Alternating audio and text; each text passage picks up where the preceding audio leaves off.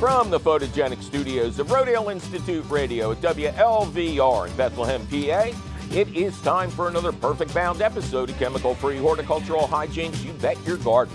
I'm your host, Mike McGrath. The holidays are bearing down on us like a tailgating truck driver, and I should be suggesting gifts for gardeners. But I already promised to name more books that gardeners will love this week. And so on today's show, we'll name three books I love that also make perfect holiday gifts. Plus, Sam Lemheney, designer of the famed Philadelphia Flower Show, reveals what they have in store for us to rescue us from winter next March. And of course, your fabulous phone call questions, comments, tips, suggestions, and rudely Rubenesque ramifications. So keep your eyes and or ears right here, cats and kittens, because it's all coming up faster than you going ape over a full-page picture of a honey possum right after this. Support for You Bet Your Garden is provided by the Lehigh Valley Health Network. In life, we have many kinds of partners. School bus partners, business partners, even gardening partners. Shouldn't you have one for the most important aspect of life, your health? Lehigh Valley Health Network, your health deserves a partner. Welcome to another thrilling episode of You Bet Your Garden from the studios of Rodale Institute Radio and Television at WLVT and WLVR in Bethlehem, PA. I am your host, Mike McGrath. Coming up later in the show, it's the return of the book club. But this is a holiday book club. We're going to recommend three of my favorite books that also make the crossover into perfect holiday gifts for gardeners. We're also going to talk to my old friend Sam Lemheney, who designs the Philadelphia Flower Show, for us to recover from the months of February and March every year in Philadelphia. He's going to talk about this year's show and a special way that you can get in, like a VIP. But that's all coming up. Right now, it's time for your fabulous phone calls at 833-727-9588. Lori, welcome to You Bet Your Garden. Oh, hi. Thanks for taking my call. Thank you for making it, Lori. Where are you? Oh, I'm in Humboldt County, McKinleyville, California. What can we do for Lori in Humboldt County, California? Oh, thank you. I'm hoping that you could clarify. It's a concern that I had regarding something that I heard on one of your recent episodes. I believe that a caller called in regarding some help with tick protection. Uh-huh. And so I understand that you had suggested to her treating her, getting clothes treated with permethrin, and it just seems to me that that's kind of a slippery slope. In that, it's just treating the clothes, and you're not putting it directly into the environment. But one way or the other, that chemical is so highly toxic to bees, our waterways, and cats. And cats. My concern is that one way or the other, even though it's treated on clothes, it'll get into our waterways, and it's just one more chemical. Anyway, I'm going blah blah blah. No, you're not. You're making perfect sense, and I understand your concern. This is something I wrestled with when I was the editor of Organic Gardening magazine. We had really a lot of options to protect people from mosquitoes without using any kind of chemicals. But when it came to ticks, God was in a bad mood the day he made ticks. I mean, something ticked him off. Right, Lyme disease is no joke. I understand that too. It is not, and it's not just Lyme disease. It is other... I think they're called zoophobic diseases. But a good friend of mine died from Rocky Mountain spotted fever here in Pennsylvania. He was out hunting, got bit by a tick. This was a big, strong guy, too. And he just withered away. So what I did, this is probably my only exception to my totally kosher organic rules. A good friend of mine, Bill Quarles, publishes semi-scientific publications. They report on the scientific literature, Common Sense Pest Control, and the IPM Practitioner. Bill's organization is called the BIRC, the Bio Integral Resource Center, and they're in Berkeley, California. Okay. And Bill has this theory of, quote, common sense pest control, that if there is this one little corner of the environment that so far we have not found an organic answer for, and it kills people, makes them devastatingly ill for the rest of their life, is really a scourge on mankind, you know, it's up to you, but Bill would give them the least toxic resource. So as I studied this, I came up with two weapons. One of them is a product called tick tubes, which you may be familiar with. They're cotton balls soaked with permethrin and shoved into little cardboard tubes that you spread around your landscape. Mice, the prime carriers of the ticks that carry Lyme disease, will take the cotton balls back to their nests, and it will not only kill all the ticks on those mice, but it kills all the ticks on any mice that come and go. The Thursday night card game mice, the other mice that may drop off food, whatever. Any mouse that gets near this stuff, the ticks fall off them and die. And again, the so-called deer tick probably never saw a deer, but it had to spend part of its life on the white-footed field mouse. So there are many efforts underway focusing on controlling mice to prevent Lyme disease, Rocky Mountain spotted fever, and other things like this. Yes, permethrin is a synthetic chemical. Now, interestingly enough, it is a synthetic variation of the botanical insecticide permethrin pyrethrum. Pyrethrum is one of the oldest organic insecticides, and it is isolated from the leaves of a flower called the chrysanthemum, the pyrethrum daisy, which is a form of chrysanthemums. And it's been used for untold centuries. People would dry the leaves and then spread them around the garden to kill insects. Now, that's even getting a much a totally natural product into the environment. What I like about the uses of permethrin, which is the synthetic version, is you never put it on your skin, you never spray it into the environment, and you never really even use it in a situation where bees would be attracted to it. So, I mean, it is... my wife had Lyme disease. It devastated her. I know people who've had it, just chronically for decades, and, they're still suffering. And then my poor friend Marty, who got the Rocky Mountain spotted fever. So I made the personal choice to contact the Insect Shield people. They're the ones who make the uniforms for the military that are tick protective. And I had them send me a pair of pants and a bunch of pairs of socks.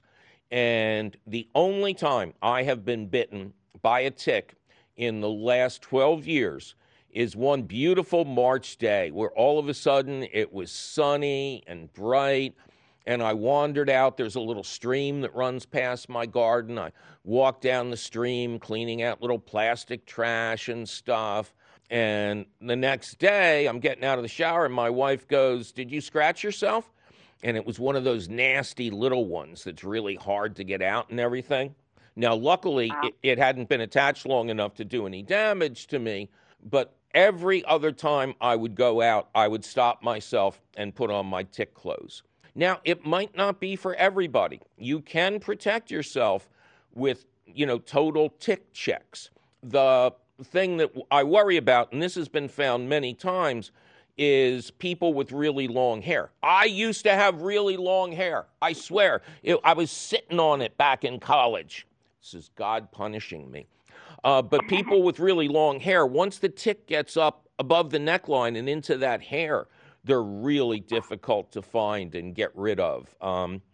And there is a medical syndrome called tick paralysis. It was featured actually on one of the episodes of House, that great old TV series. What happens is a specific type of tick gets a hold of you and feeds without being detected.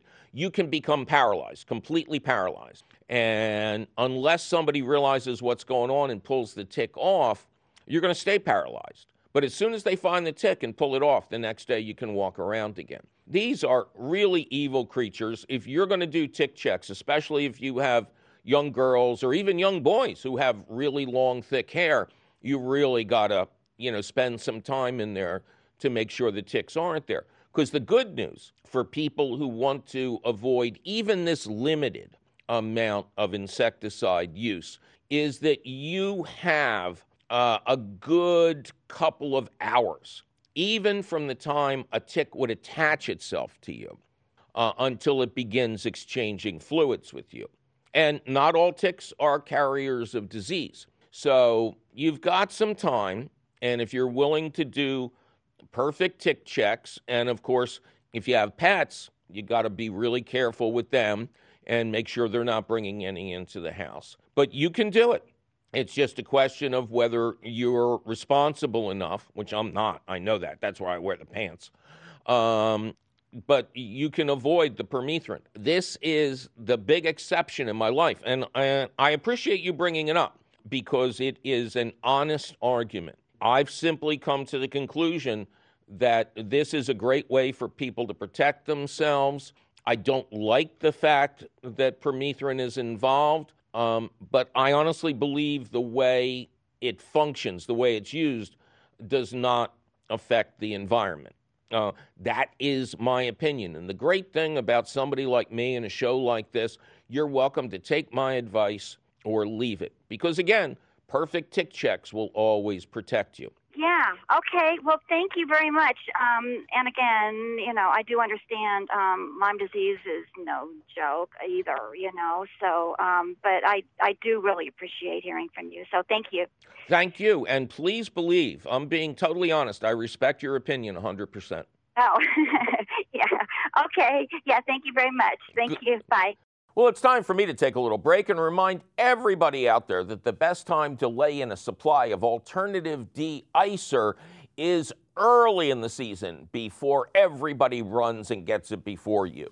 But don't you go run into the hardware store and search a calcium chloride just yet, because we'll be right back to find out how the 2020 Philadelphia Flower Show will save us from the month of March and take more of your fabulous phone calls. I'm Mike McGrath, and you're listening to You Bet Your Garden from the studios of Rodale Institute Radio at WLVR in Bethlehem, PA.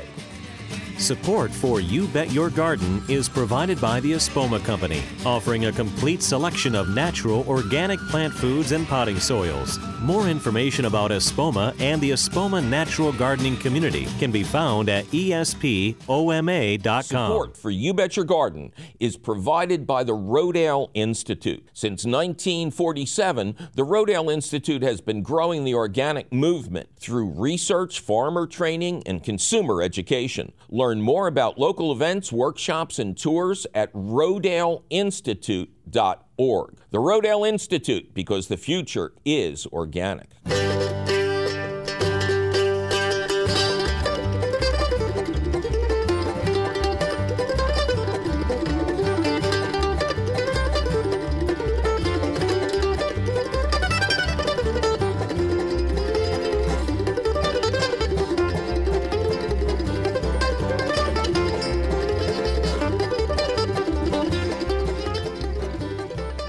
Welcome back to You Bet Your Garden from the studios of Rodale Institute Radio at WLVT and WLVR in Bethlehem, PA. I am your host, Mike McGrath. Coming up later in the show, we will show you three beautiful books that not only make great holiday gifts for gardeners, but will learn them stuff about their garden as well. We'll also take more of your fabulous phone calls. But now it is time to welcome our perennial special guest, Mr. Sam Lemheney, who is the designer of the central exhibit at the famed Philadelphia Flower Show, which occurs every March at the Pennsylvania Convention Center in Center City, Philly. Sam, welcome once again to You Bet Your Garden. Thanks, Mike. Thanks for having me. Thank you for being had, Sam. Now, I have a press release in front of me. If I'm reading this correctly, the theme of the 2020 Philadelphia Flower Show is Cleveland, City of Light, City of Magic. Is that correct? No, I think you got that little mixed up a little bit there, Mike. We're heading to Riviera Holiday. We're going to the Mediterranean and to the south of France and all the beautiful countries that surround the Mediterranean there that our exhibitors are going to showcase and bring to life. Amazing. We're bringing some olive trees in, Italian cypress, these amazing agaves and cactus and succulents, lavender, rosemary. So not only is it going to be visually outstanding and gorgeous as it always is, but those smells and those the aromas of the Mediterranean are going to be coming to life in that entrance garden as well. But then everybody who comes from the local area around Philadelphia, which I realize is only about 2/3 of the audience that attends the show, Sam, after this, they're all going to move down to southern Florida or San Diego so they can grow this stuff. Yeah, well, I mean, certainly in the summertime here, you can grow these plants. They love the heat and in here in the summertime in the Delaware Valley, definitely. It's definitely some plants that you can use as container gardens and really help to spruce up your gardens and add some different texture and different colors to your garden with these plants. But yeah, it won't make it through the winter if you have a, you can overwinter these if you have the facilities to do that, but we'll be showcasing some really interesting and really cool plants that you might not have ever seen before too, so that's great. And to me, that is the spirit, that is the essence, that's the point of the Philadelphia Flower Show. It's a show. A lot of people say they want to go and see what they can do around their own house, and that's fine, but they miss the point. The point is it's a show. You're going to see stuff that maybe you never saw before, except maybe at Longwood Gardens or something like that, in a giant conservatory. Exactly. In their conservatory, correct, absolutely. So yeah, Mike, it really is about transporting that visitor in the middle of winter when you're just coming out of winter and you've got those winter doldrums and you get to come into the convention center and see spring, really, the first taste of spring, that flowers and trees that you're just dying and craving for. But Mike, let me correct you. We have so many ideas and so many great exhibits and so many great areas in that flower show that do tell you how to garden here in the Delaware Valley and in this area. It's amazing. Not only do we take you to the south of France or to the Mediterranean, but we also have a home gardening hub that gives you all so many different ideas. Our educational exhibitors, the university students, the high school students, the plant societies, all there are giving these great tips and tricks and all these great fun information that you can then take home and put in your garden and really make sure that you have a great garden. And after you saw all these great, amazing displays and exhibits from the Mediterranean, you can go over there and learn so much that you can actually do in your garden that we're really excited about having. We started that last year and we're really just blowing it out this year to a whole nother level for those home gardeners. Well, that's great. And how many acres do you have to fill? You got room for everything. We do. Over 10 acres on that main show floor, plus all the other rooms and ancillaries where the butterfly room is and the tea room or the brunch that we're doing this year. So we've got a lot of space to cover, but we have a lot of people that come too, so we got to give them lots to do. And I want to get to the three things that I wanted you to be on the show for, like right now.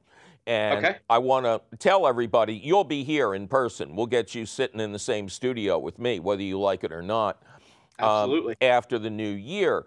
But right now, the timing that I wanted to stress is flower show tickets make a great gift for the holidays, but memberships in the presenting organization, PHS, the Pennsylvania Horticultural Society, make even better holiday gifts. And there's still plenty of time for people to receive their packets and everything like that. And absolutely, when you enroll someone in the society, they get free tickets to the flower show. That's correct. Yeah, you do. depend on the level that you sign up for as a membership, but you do get free tickets to come to the flower show. But you also, your membership helps PHS and all the things that we do outside of the flower show that really help Philadelphia and the region become more beautiful, and really building the communities using horticulture as that tool to really make this place beautiful, not only from a visual standpoint, but also bringing people together of all kinds to garden. And this is a great common denominator that we found with the Horticultural Society. The plants bring people together. They get them talking. They get them interested in things that, this is a fun way to get involved with each other and really sort of build those communities together. And this is something that's really special that happens with the Horticultural Society. Not only do we showcase and highlight that at the flower show, but we also do all that work throughout the rest of the year. Absolutely. You've got the tree tenders who are helping to reforest the neighborhoods of Philadelphia and restore that canopy, parts of which have been lost over the years. You've got people helping with community gardens. And I believe Philadelphia still has more community gardens per square foot, so to speak, or whatever, than any other major city in the country, maybe the world. Yeah, Mike, we have over 100 community gardens that we work with and help to provide lots of information and supplies to make sure they have everything that they need so they can build those great community gardens and produce some food, too, for our City Harvest Project as well, where those community gardeners not only grow food for themselves, but then they take the excess food, they box it up, and we then donate it to Philly Share, and they get to feed some of the folks that are in need for that food with the extra harvest that they have.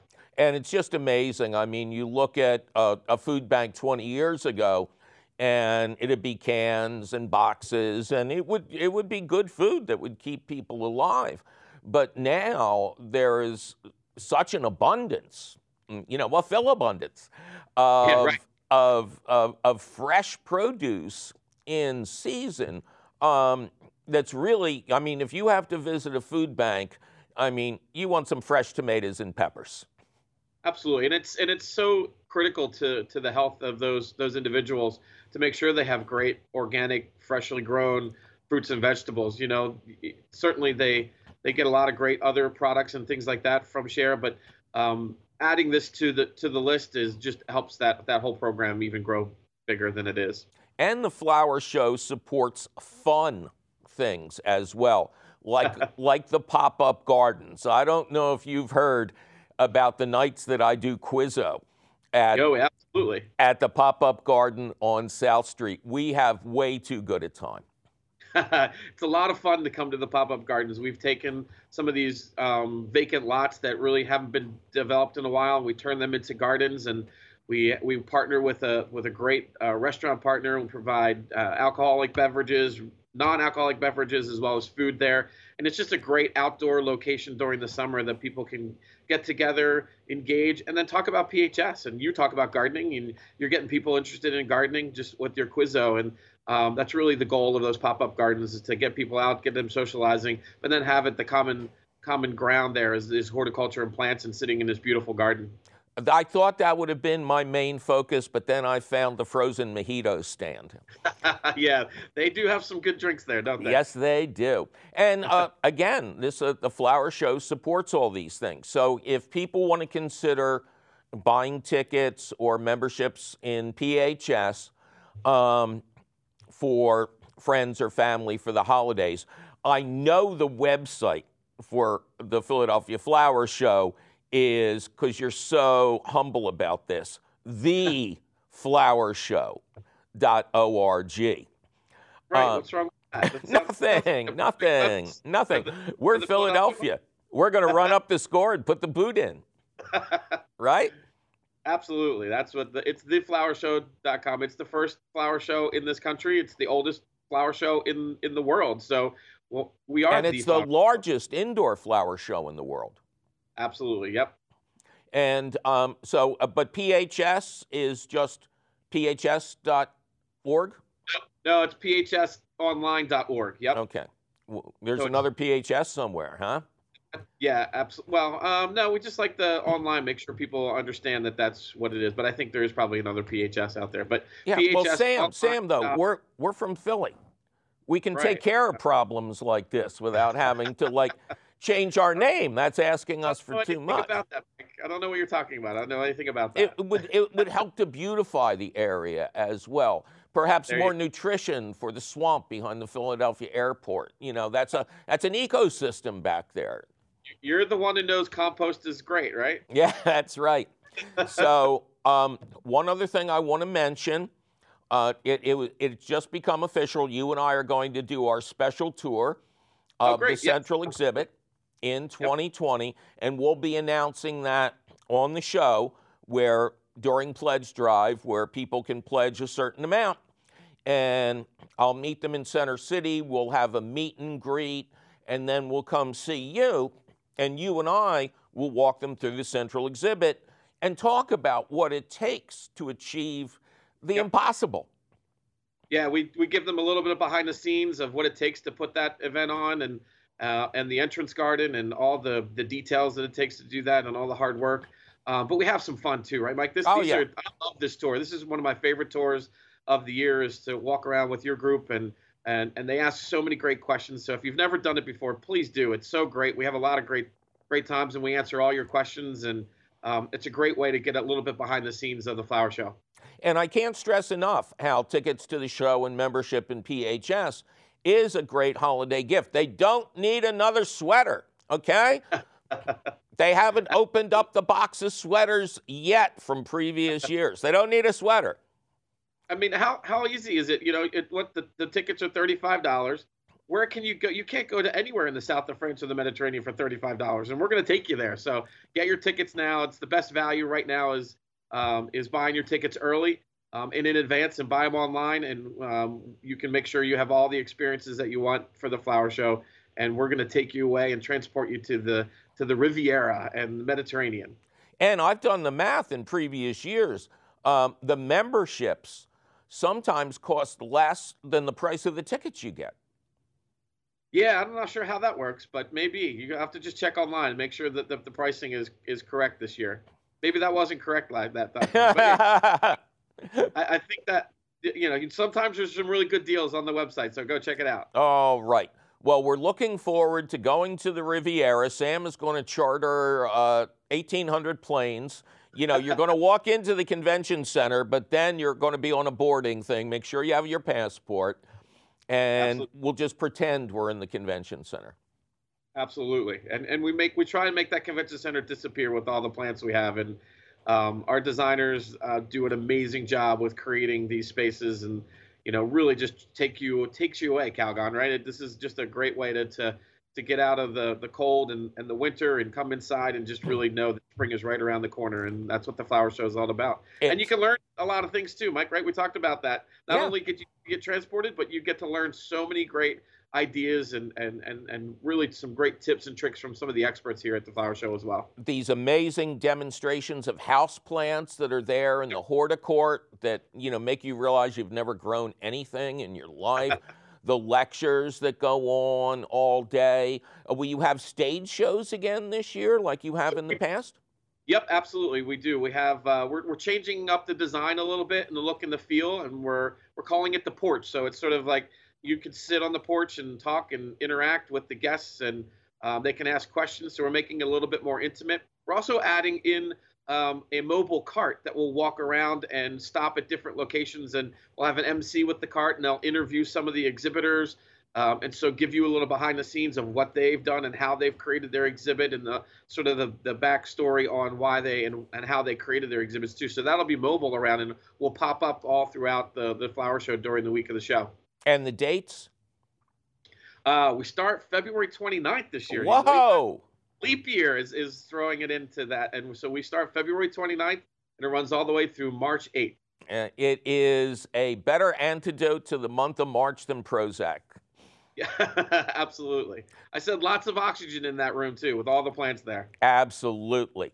Our special guest, Sam Lemheney, joined us via Skype. I thank him for taking the time to speak with us. Sam, we're going to get you in the studio soon. And thanks for being on once again. Absolutely. Can't wait to be there, Mike, and also can't wait to do the tour with you again. As always, it's always a lot of fun. Excellent. Thank you, sir. Thanks, Mike. All right. Get back to work. Thanks, Mike. I appreciate it. Thanks for thinking of us. Bye-bye. See ya.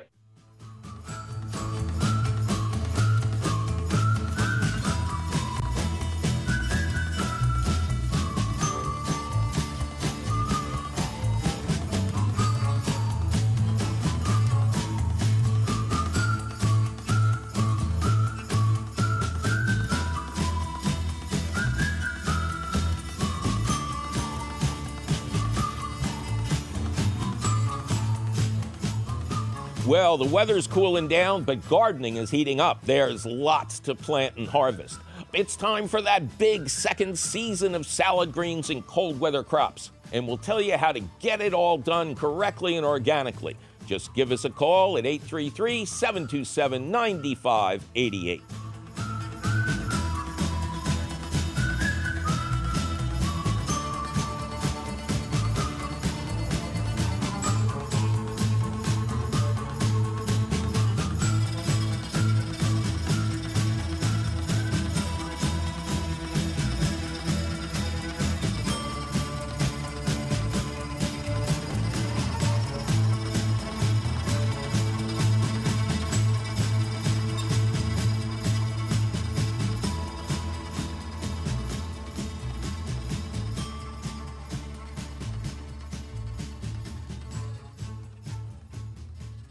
Well, it's time for me to take a little break and warn everybody in colder climates that rock salt can be deadly to lawns and other landscape plants. Instead, you want an alternative de-icer, like calcium chloride, potassium chloride, or magnesium chloride. But don't go running out to the hardware store before they sell out just yet, because we'll be right back with three great books that will make you a better gardener, that also make great holiday gifts, and more of your great phone calls. I'm Mike McGrath, and you're listening to You Bet Your Garden from the studios of Rodale Institute Radio at WLVT and WLVR in Bethlehem, Pennsylvania.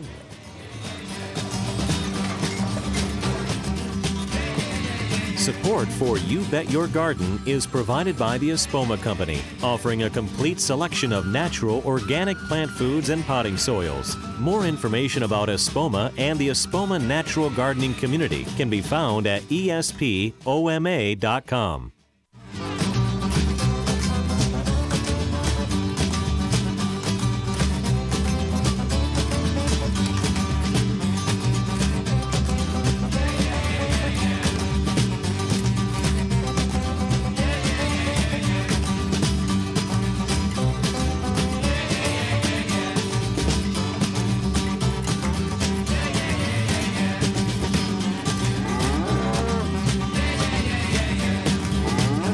Welcome back to You Bet Your Garden from the studios of Rodale Institute Radio at WLVR in Bethlehem, PA. I'm your host, Mike McGrath, and we're in the stretch now, cats and kittens. Just a little bit, we will review three of my favorite books, not new books, but not really old books, that are wonderful and make great holiday gifts for gardeners. In the meantime, however, we're taking more of your fabulous phone calls at 833-727-9588. Chris, welcome to You Bet Your Garden. Hi, Mike. Glad to be here. I'm glad to have you here, Chris. Where is here for you? So I'm in Silver City, New Mexico. It's in the southwest corner of New Mexico between Tucson and Las Cruces, New Mexico. Yeah, so the last few years I have grown Hopi squash. I've gotten those seeds from the Native Seed Search in Tucson. Oh, of course. Yeah, they're good friends of mine. Yeah, no, it's wonderful. And I've saved the seeds, but the last couple of years I've had a little bit of powdery mildew. This year the plants were covered with powdery mildew.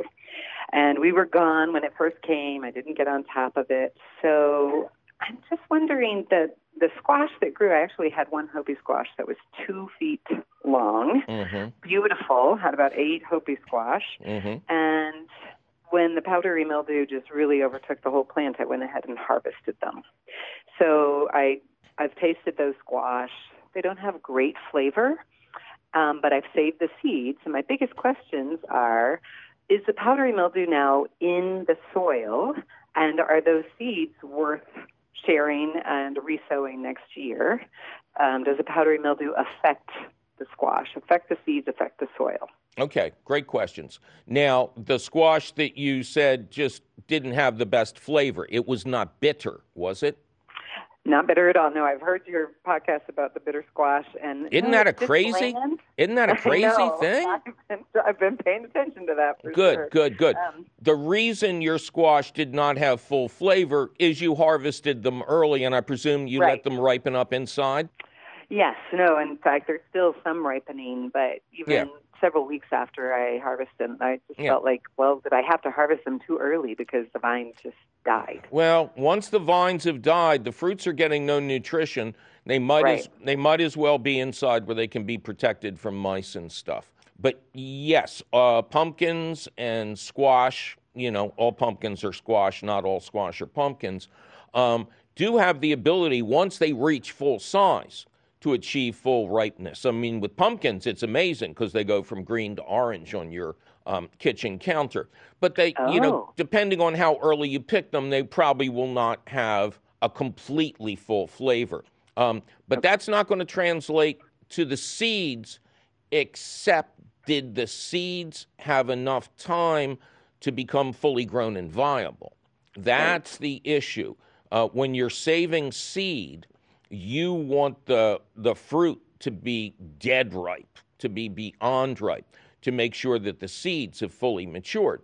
So this is really easy. Once a couple of weeks or months have gone by, I want you to do a germination test. Just take a couple of your dried seeds, put them in damp paper towels, and then put those in a Ziploc, but don't zip it. And just keep it out on the kitchen counter. Mist it with a sprayer with just plain water every once in a while, and if the seeds are viable, you'll get sprouts. And by the way, you can eat those sprouts. Those sprouts are delicious and nutritious. Okay. But if you don't get anything, then you probably want to move up to planting a couple of seeds in a pot with potting soil in it, and keeping it in a warm place, maybe your house in the city or whatever, and keeping that watered. And if nothing comes up from there, then the seeds are just immature, and you probably want to start out with a fresh run. Okay. Now, did you grow other squash in the area? No. Okay, because you are aware of the dangers of cross-pollination. Right. Okay. If the seeds germinate, you're fine. There is the downy mildew and powdery mildew. These are creatures of temperature and humidity and crowdedness. So, if your plants were crowded, and it's difficult for squash not to get crowded, think about spreading them out a little bit more so there's more airflow between them. If you are concerned that this pathogen is in your environment, prepare a milk spray.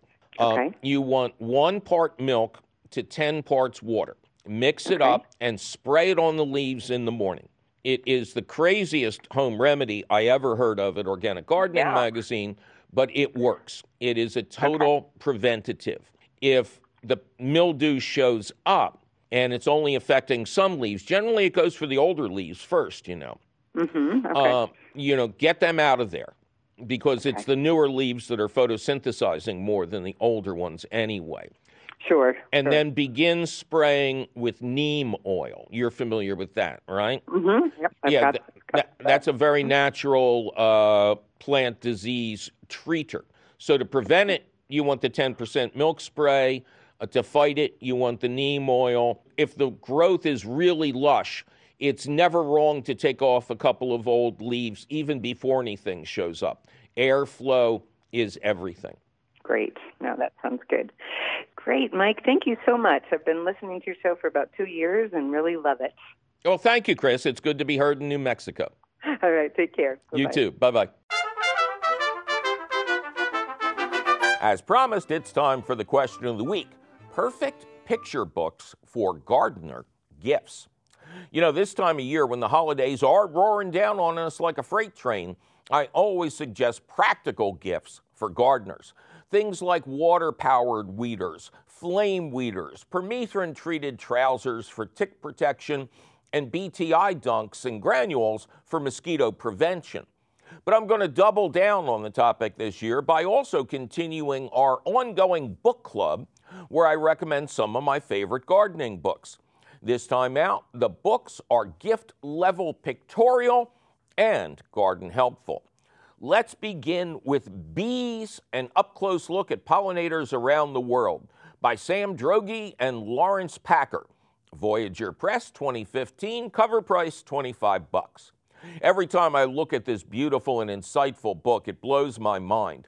Astonishing photos of native bees from every continent, at least every continent that has bees, with brief but wonderful text about their habits. There's the Australian minute baldy that looks like a glow-in-the-dark charm you'd get from a gumball machine. How minute is it? To misquote a tobacco commercial that was popular in the 60s, just a silly 2 millimeters long. But they do a great job of pollinating plants in the myrtle family, especially eucalyptus, from one cultivar of which we derive one of the best natural mosquito repellents. Moving on, quote, the island of New Guinea, note the authors, is the center of diversity for badass bees. So named because they look, well, they look really badass. Next up is Africa and its, quote, caramel-colored cuckoo. Like all insects and birds named, quote, cuckoo, these bees lay their eggs in the nests of other bees in a way that defies detection. The babies of both parents emerge, but the cuckoo is, quote, armed with huge mandibular scimitars. Whew. It is a bee-eat-bee world out there, cats and kittens. In South America, we find the candy apple green black-winged cuckoo orchid bee, not making that up, the tomato-colored bee, which really is, and the long-nosed sandlover. That is one heck of a schnoz on that thing. And we're only halfway through the book, but we gotta move on to Pollination Power by Heather Angel from the University of Chicago Press, 2016, cover price $40. Elegantly printed in Italy on massively heavy stock, this true coffee table book is a tour de force, granting equal time to fabulous plants and the pollinators who love them. You know, or maybe it's the other way around. The relationship between plants and pollinators is, to go all Disney, a tale as old as time. Plants have evolved to more than just lure their pollinators. Most have doorways that only certain species can enter. These pollinators come for some richly sweet nectar, but to get it, they have to go through a forest of pollen that clings to them. And then some of that pollen gets deposited next door when the pollinator moves on to another plant. The book features striking images of plants alone, like the, quote, luminously turquoise-colored jade vine and the, quote, pin-eyed bogbean flower. But, of course, the best images are plants and pollinators getting it on, like the bumblebee who exits a squash flower completely covered in pollen, or the rainbow lorikeet feeding on nectar from a, quote, drunken parrot tree. I want one of those. Honey possums, the crazy-looking bee fly whose impressively long proboscis gets covered in pollen as it sucks nectar down lower, and my personal favorite, the hummingbird moths. I always love to see those in my garden. For diversity, we also have the gecko, who pollinates plants while lapping up their nectar in Madagascar, and then tries to sell you car insurance. Beautiful butterflies, birds, bats, beetles, flies, and many more. The book also covers anti-pollinators that either rob the plants by getting the nectar while avoiding the pollen, or creatures that lurk nearby and eat the pollinators, like the truly scary-looking white crab spider. The book ends with a guide to pollinator-friendly plants, as well as plants with flowers that are pretty, but pretty useless to pollinators. We close with a book that salutes both pollinators and other beneficial insects, attracting beneficial bugs to your garden. by Jessica Wallister. Timber Press, 2014, cover price $24.95. That's a heck of a lot cheaper than $25. This book has lots of photos, but they're all tied directly to useful information for home gardeners, like showing clearly what the rarely seen beneficial ground beetle looks like, what a caterpillar looks like after it's been parasitized with the larva of a predatory mini wasp, don't squash that one now, and what the eggs of a ladybug look like. Really cool. The chapter on beneficial bug profiles goes into great detail about beneficials like the wonderfully named minute pirate bug, ARG, which attacks a huge number of scurvy pests. There's a great close-up photo of the glowworm, the larval form of the lightning bug, and the enemy of slugs and snails. A beautiful photo of a dragonfly, the best beneficial for use against mosquitoes, and a great photo of a praying mantis egg case, which I saw in my garden this fall.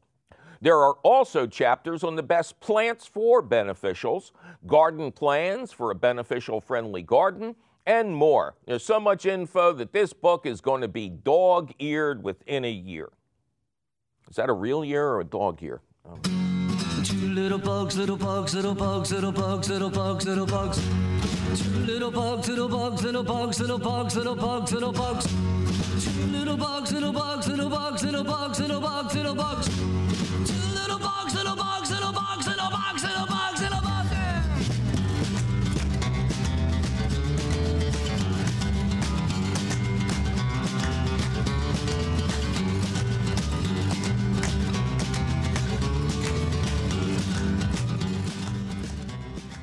Well, those sure were three cool books for Yule, now wasn't they?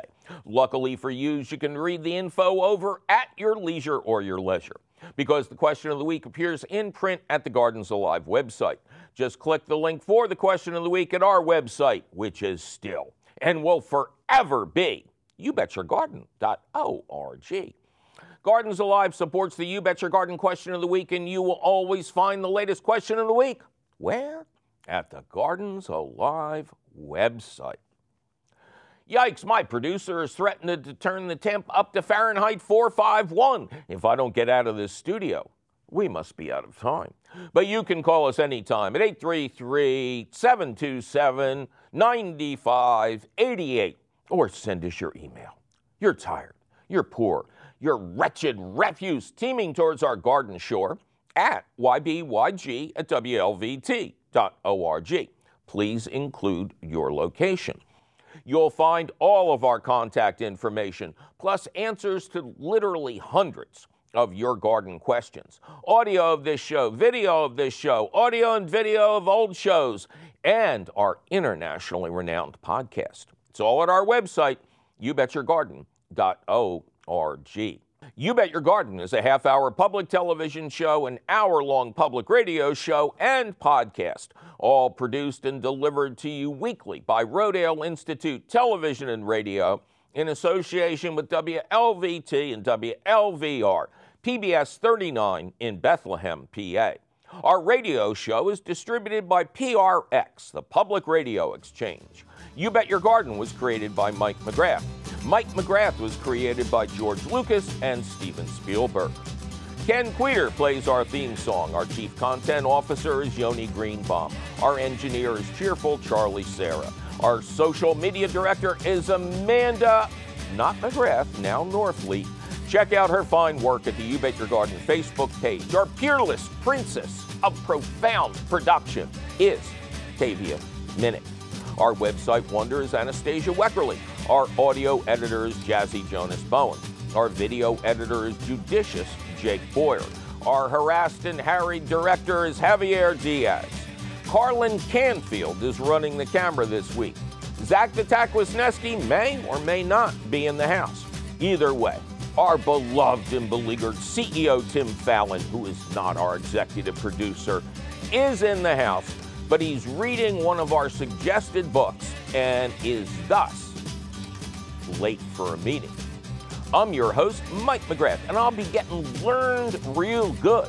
so I can present more great books for gardeners by the time I see you again next week. Yeah.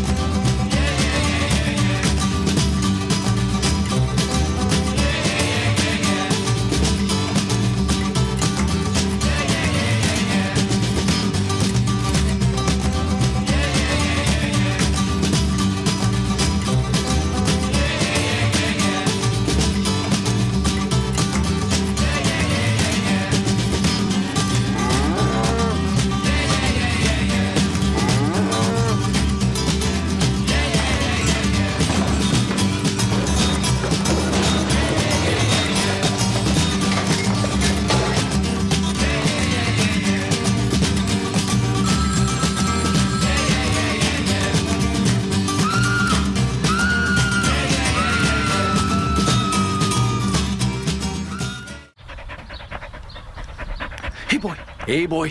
Where's the ball? Where's the ball? Ready? Go get it, boy. That's a good boy. Drop it. Drop it. Good boy. Good boy. Loyal partners. Throughout life, you have many different partners. Shouldn't you have one for the most important aspect of life? Your health. Lehigh Valley Health Network. Your health deserves a partner. Learn more at lvhn.org. It's that ho-ho-ho time of year, gardeners. Spelled H-O-E, of course. And so, on the next thrilling episode of You Bet Your Garden, we continue our gift suggestions with 3 more books that the weeder on your list will love. Plus, we speak with yet another teenage scientist out to save the world. And we'll also take your fabulous phone calls. That's on the next You Bet Your Garden.